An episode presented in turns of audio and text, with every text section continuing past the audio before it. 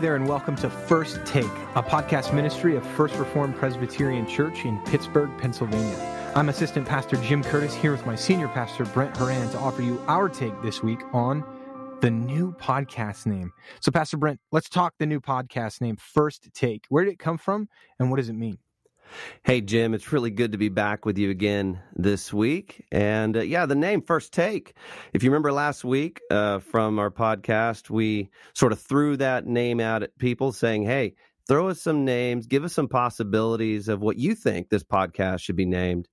And we received a lot of good um, options and sort of took uh, the similar themes that people had sent to us. And out of that comes First Take. Um, sort of what it means. I guess the obvious one is first. There were many people that used first in the title or in the name of the podcast. And even you and I agreed that it would be good to use first since that's the name of our church, First Reformed. And then take, uh, you and I are going to sit here each week and ask each other the question hey, what's your take on that? And so people come to our podcast, they're going to be getting uh, the take or the takes of the pastors of First Reform. So therefore, first take. Yeah, and I really hope the first take is really just a fresh take on a foundational or um, really ancient doctrine uh, from the Bible, uh, kind of explaining who we are, why we do what we do, more importantly, who is God and why has He done for us what He has. But we're not just here to talk about the name. I want to talk about our take on the resurrection today. I want to ask really just four questions to you about the resurrection and get your take on these, uh, because this last Sunday was Easter, and um, in the Easter season, we we practice one of my favorite traditions. He is risen, and then people respond, "He is risen indeed." And I think we should do that every day. We'll get into that, but I want to talk about the resurrection because it's so important. And I think now more than ever, we need to dwell on the resurrection, not just because last Sunday was Easter, but I think that's important too. So, Pastor Brent, give me your take on the resurrection. First question Is the resurrection even important? Well, the resurrection is absolutely important because without the resurrection, we don't have Christianity. If mm. uh, Christ is still in the grave, as Paul says uh, in 1 Corinthians 15, we are the most to be pitied. What we believe, what we think is important in this life, what we think about our destiny, what we think about the meaning of life. If the resurrection is not true, then we really do, as Paul says, we have no hope, both in mm-hmm. this life and the next. Mm-hmm. So it's one of the doctrines we should be emphasizing um, every Sunday for sure, maybe a little extra on Easter Sunday. And it should be the doctrine that's in our hearts and in our minds um, every day when we wake up. Jesus is risen. He is risen indeed. Amen. So let's get beyond the obvious nature of that question, right? Like, of course, we as Christians, we would say that, that it is important, but I find it really interesting in, in kind of our, our typical dialogue with other Christians. We we tend to not emphasize the resurrection. So there almost seems to be this um, impractical idea um, that that the resurrection isn't really that important to continually bring up. I mean, just to put it in in context here, how often do we talk about the cross hmm. and the death of Christ, for example, in comparison to the resurrection? right when we talk about uh, you know somebody comes and asks us we uh, uh, you know how can i be saved oh believe in jesus he died for your sins right mm. we often don't finish that with and he rose again do we mm. yeah. um, you know some we might eventually get there in a conversation and that's good but in that sense we're not really giving the full gospel are we mm. so in what way is it important in in, in that sense well, it's interesting. Uh, looking back on my time in seminary, one of my professors, uh, Dr. Rod Culbertson, in our uh, one of our practical classes, one of the things we had to do was uh, write out a gospel presentation, and he always told us, "Hey, don't forget to mention the resurrection." He said it happens every year. People hmm. forget to talk about Christ being raised from the dead. They'll talk about his death. They'll talk about what it means but then they won't continue and finish and talk about that Christ has been raised from the dead for mm-hmm. you as well. And, and so, seminary students, right? And, and those I mean, are seminary students. These are people who have probably been sharing the gospel, who love mm-hmm. to share the gospel, are are walking into a life where that's what they do on a daily basis, what they proclaim from the pulpit. And so, I think you're right. I think in many ways it's um, been not de emphasized perhaps, but sometimes the resurrection is only used as showing that Jesus is who he says he is. It's just sort of evidence that, well, he was raised from the dead, so he must be God or he must be the Messiah as he promised. And as you and I are going to talk about, the resurrection means so much more than just evidence about who Jesus is or that all these things are true. Right. Yeah. The the resurrection is obviously a miracle, right? Mm-hmm. I mean, it's not um, uh, it's not normal in that sense, but uh, it it kind of functions. Um, it definitely functions really in a different way than the rest of the miracles of Jesus, right? Mm. I mean, when Jesus turns water into wine, when he heals blind men, um, uh, you know, uh, even that story when he heals the blind man after being asked, you know, was it his his sin or his father's sin? And mm. Jesus is no, it's to put the power of God on display, mm. right? Um, the resurrection doesn't function like that to just confirm the message, mm. right? Though it most certainly does that. Um, uh, the resurrection uh, is almost what it's all about right mm, i mean right. you can't you can't separate the death and the resurrection right because without the death there's no need for a resurrection right, right. but with the death there is the desperate need for the resurrection of Jesus. And. I just hmm. find it interesting, you know, uh, particularly at Christmas, right? We talk about the incarnation of Jesus. Um, we talk all the time about how Jesus is righteous and holy, and he lived what we would call a, an obedient life. We call that the active obedience of Christ. Obviously, we talk a lot about the passive obedience of Christ, which refers to his passion or the, the event on the cross where he dies and gives himself uh, to God as a substitution for us. But then, like, that's kind of where it goes cold, right? Mm and and even then we talk about the resurrection we say he is risen he is risen indeed at easter but then what haven't we talked about now the hmm. ascension right hmm. and yeah. the continual intercession of christ at the right hand of the father um, and so uh, i think easter is a wonderful thing a wonderful holiday to emphasize uh, uh, the resurrection but i think you're right I, I, don't know that it's a matter of de-emphasis uh, so much as it is really just uh, us focusing a lot on the guilt right? Mm. The guilt that we have when the resurrection promises us that we don't just live in that guilt, mm. right? Um, I think that's super important understanding the resurrection. That the, the resurrection is important, not only because of uh, union with Christ, not only because Christ goes as our forerunner, as the author of Hebrews says, but because it shows us that we're no longer guilty, hmm. right? But I don't want to jump too far ahead because I do have a couple more questions here. So, second question then is the resurrection natural? Like, does it happen? Like, is it special? no. Uh, obviously, that's not natural. It's not normal. This is something that's so uh, supernatural um, hmm. that, you know, it's one of the things um, that if you were an atheist, you know and what we teach what we preach what we proclaim and believe is that someone was raised from the dead. And if your mind only thinks about the natural things that this world is all that there is and all that you can see you know god does not step in. There aren't miracles that take place. The resurrection would be definitely one of those things you would simply uh, simply scoff at. You would mock it. You would think that is so ridiculous and in, in some ways, I understand that. We do not see people rise from the dead. It simply does not happen. And to believe that everything about um, who we are, what we believe, what our future is, to be dependent upon this incredible supernatural event of somebody rising from the dead. If I'm an atheist, if I'm somebody who who doesn't have any, you know, inclination to believe this, I understand. I understand why they would scoff at it, but it yeah. is true. It's what mm-hmm. we believe. Christ is no longer in the tomb wonderfully. And just kind of jumping off some of the things you're talking about, how big is the resurrection? Well, it's the new creation, it's the beginning of it, right? So you think about some of the greatest miracles God has done. Some people will talk about God created. That that's incredible, powerful, unbelievable, right? right? That God spoke everything into existence. Um, maybe another one we would talk about. Um, you could debate which one's bigger is when Christ takes on flesh. That's mm. a huge one, right? Mm. And then you've got the resurrection. These three just seem to be enormous miracles, powerful working of God. Um, and so um, it's another supernatural event and the wonder of who God is that he does these things. Yeah, and I, one of the reasons I asked that again obvious question, right, is because uh, in in one sense Jesus is natural, right? I mean, he has the flesh, right? We talk about the humanity of Christ. The fact that he is a human and died shows that he is that sort of uh, natural man, quote unquote, right?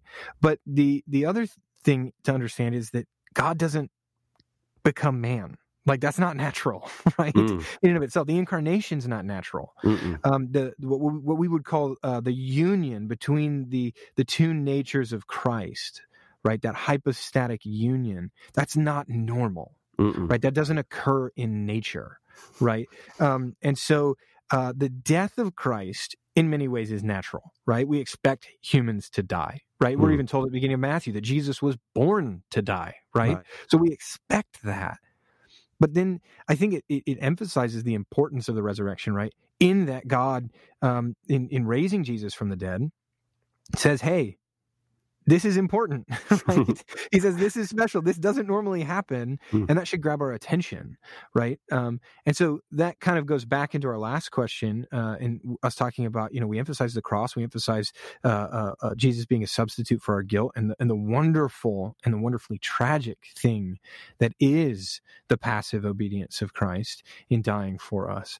But at the same time, right, uh, the fact that this is not natural should grab our attention in the same way. Hmm. Right. Um, and it, it, it, should be pressed upon us because it's so unnatural. Hmm. Right. I almost think of, um, you know, you're, you're having a conversation between me and you, right? And all of a sudden you hear Katie's voice hmm. come out of my body. That's not natural, right? It would grab your attention, wouldn't it? Right. Um, dead people don't come back to life. No. And so when he does, we should probably listen to him, right? That right. probably means there's this important thing going on uh, uh, in in the life now, the new life, really, of Christ. Okay, so in a related question, then, is the resurrection physical? Uh, uh, we talk a lot about how Jesus was a physical man. He died right on the cross. There were nails, literal nails in his literal hands, physical nails in his physical hands, uh, and in his physical feet. Um, but did he rise again in that same body? Did he rise again in a different body? Did he rise again in a body at all? Is this a physical thing, or is this just kind of Jesus is now in his spiritually glorified state, floating wherever he hmm. wants to go? You know, I, I, think this goes to one of the questions that um, I tend to ask just to sort of get some conversation going with some people is uh, is Jesus uh, right now God and man? Mm. Is Jesus forever God and man? And mm. um, there are some in the church that don't realize that Jesus is forever both God and man. The incarnation, mm. in a sense, was something permanent, something that will be forever that way. And so mm. when he's raised, um, for that to be true, he must be raised physically as well. Of course, there are people that have come along and tried to say, no, it was just a, a spiritual resurrection or even just the idea of resurrection or whatever it was. But if Jesus isn't raised physically, we have no hope of physical mm-hmm. resurrection because mm-hmm. our physical resurrection is connected to his. Mm-hmm. And you think about all the the proofs that took place. They saw him he ate fish with them. They mm-hmm. were able to touch him. They could see his scars, touch his scars. Now his body was different because he could walk through um, mm-hmm. doors and appear in certain places. Um, but if it's not physical, mm-hmm. we still have no hope. It's it mm-hmm. has to be for us to have life in him because we're physical beings. Right and we need to be raised. Like if we're in Christ now, we've been raised with him spiritually, of course, but we're waiting for the physical resurrection at the end of all things that he's promised to us. And he is the first fruits of all of that. And so um, our hope is at the end, since we're physical beings, since we're body and soul, um, our final abode is body and soul in a resurrected state with mm. Jesus. Mm. Yeah, I think that that passage uh, uh, in Luke 24 is worth reading. This is Luke 24, beginning in 36. And as they were talking about these things, the, the disciples, Jesus himself stood among them. Hmm. Right, the gospel writer Luke here doesn't really tell us like how or you know what, like did right. he just kind of disguise himself and then walk in or what happened here? And I think that that that potentially lead to our understanding that Jesus is here just a spirit, that he's hmm. risen spiritually from the dead, but his body, you know, it's disintegrated. It's not a big deal. Um, so I can I can understand that, but you just keep reading here. And he said to them, Peace to you. But they were startled and frightened and thought they saw a spirit, right? So there Hmm. again uh, uh, is, is this idea that maybe he's not physical. And Jesus said to them, Why are you troubled? And why did doubts arise in your hearts? Hmm. Now, what is he asking there? He's, he's saying, you know, you're starting uh, startled, you're frightened because you, you know, you think you're seeing a ghost, right? Uh, uh, and Jesus is saying, don't be troubled. Don't let doubts arise in your hearts. About what? He continues in 39. See my hands and Hmm. my feet, Hmm. that it is I myself. And then he adds to this, touch me Hmm. and see. For a spirit does not have flesh and bones, as you see that I have. Hmm. And then later in the passage, he he actually asks my favorite question: Have you anything here to eat? right? I mean, spirits don't eat, Brent. Right? Right. Who, who's, Um, who's um um for whose benefit is that question? exactly. Right? Is he hungry? No. You know, and it's interesting thinking along these lines that if Jesus only had a spiritual resurrection, why do we keep being shown the empty tomb? Why Mm. does that even matter? The angels could have Mm. shown up and said, "Hey, look, the body's still in the tomb, but Jesus is raised. He's raised phys- uh, Mm. spiritually." No, no, Right. no, no, no. The reason we have to see the empty tomb is not that somebody had to come down and remove the stone so that Jesus could get out, right? The reason the Mm. stones roll away so we can see his body is gone and it's in his Mm. glorified, resurrected state, and he can still eat with his Right. uh, disciples wonderfully. and he will, And and, he he, will. promises that he will. That's right. In That's right. in the giving of the Lord's Supper in Matthew 26. That's right. Okay, last question then. Is the resurrection practical? Now, we've kind of hinted at this the whole time, so don't be afraid to kind of just grab stuff. But in what ways, I'm just going to answer the question yes, it's practical. So, in what ways, right, is the resurrection practical?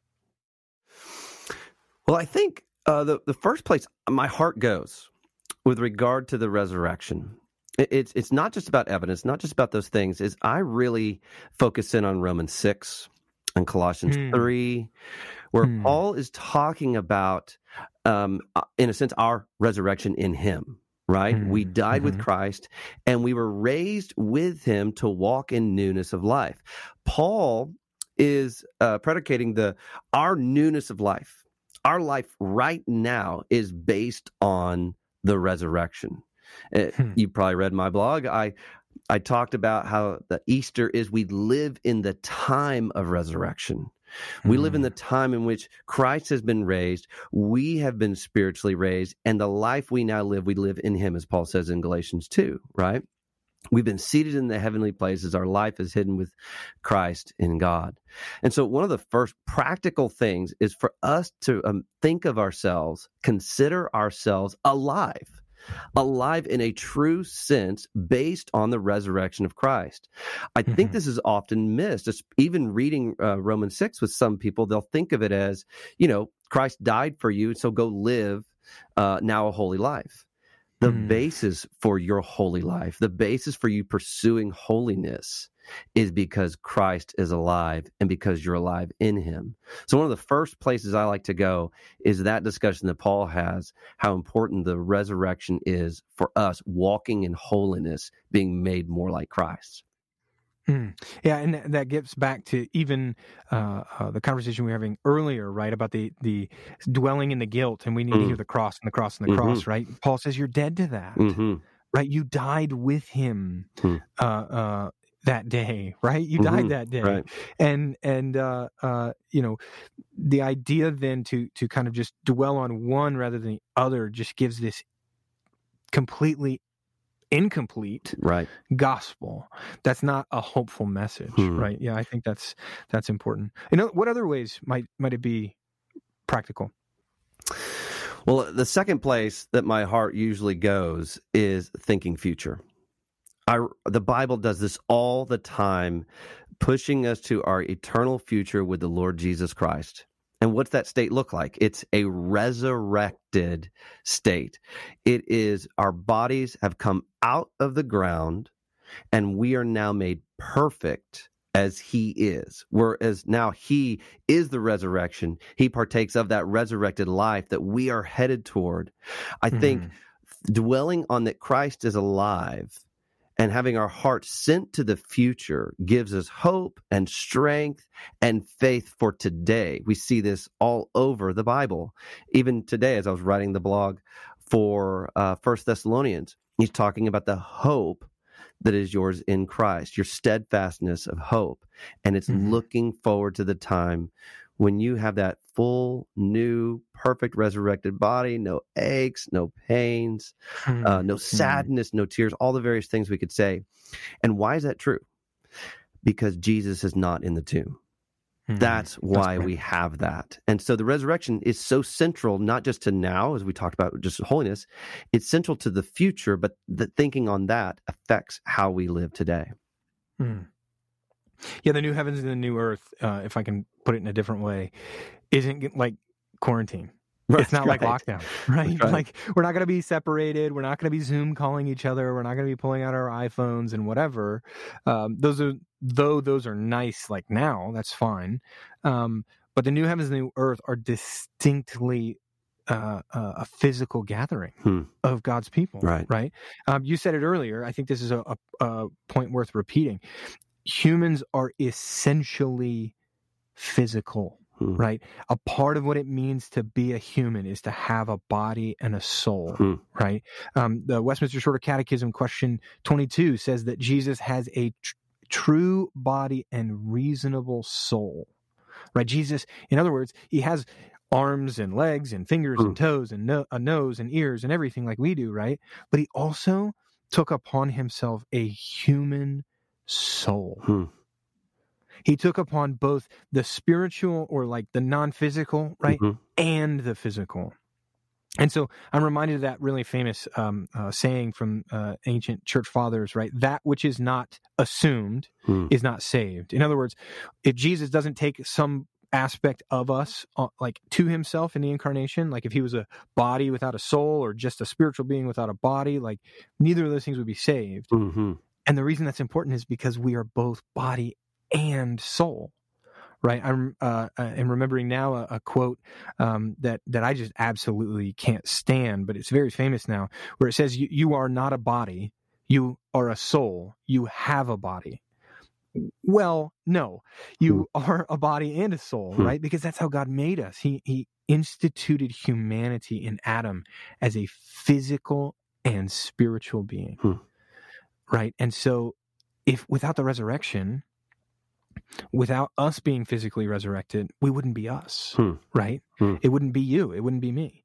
But the other thing is, uh, and this is just a personal thing for me, the the the effects of sin affect my body, right? I was born with a defect in my left eye. Okay. Hmm. My left eye is all sorts of messed up, right? It's like two, 2600, right? Or whatever.